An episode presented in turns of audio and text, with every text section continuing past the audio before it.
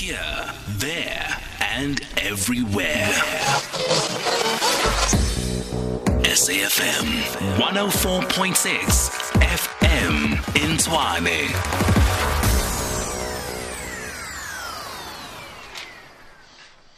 Okay, well, plenty going on at the moment. And yesterday we took that call. Do you remember? We took that call from Eunice from Joburg about the situation in Bo Kaap. And he was very worried about the situation there. A construction company tried to bring in a crane to build an apartment block. The residents protested against the crane. They don't want the area to be gentrified. And then the police got involved. A lot of people have said the police were heavy handed. I wasn't there. I've seen some of the videos. I mean, I think there might have been. They also said the people who were protesting were quite elderly. Safwan Lopsha is a member of the Bo Kaap Collective and the Bo Kaap Civic and Ratepayers Association on the line now. Safwan, good morning. Thanks so much for your time. Good morning. Thanks for having me. Why don't you want this building? I mean, it's basically an apartment block. Why don't you want it to be built there? What's wrong with it? Okay, so if you go back to the history of this, how the land was acquired, first of all, these are city-owned land that are being sold off to developers instead of, of it being channeled back into the community for affordable housing. So that is one aspect of why we don't want it in the community. Um, and secondly, these developers are just coming in and doing as they please in the community and not including the community in any um, participation or processes to how this development can be sustainable for the people of the community.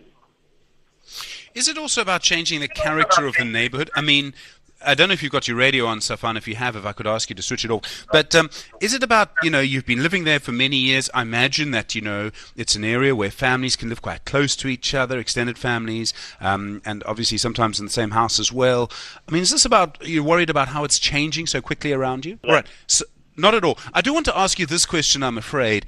Um, the area can't stay as it is forever. I mean, forever Yeah. and ever. I would think. Yes. Are you against all change, or are you against the No, way it's de- happening? No, so you, you, you no, definitely we're not against all development.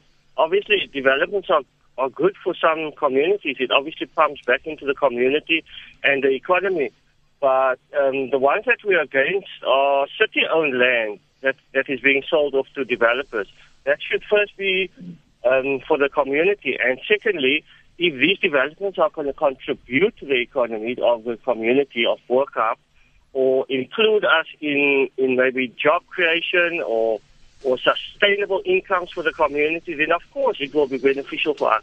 But if they're going to come in and change the whole um, history or, or, or, face of, of Kaap, then we're not co- completely going to oppose it. However, we're going to have some concerns because remember, this is Bo This is a the cradle of Islam in, in South Africa.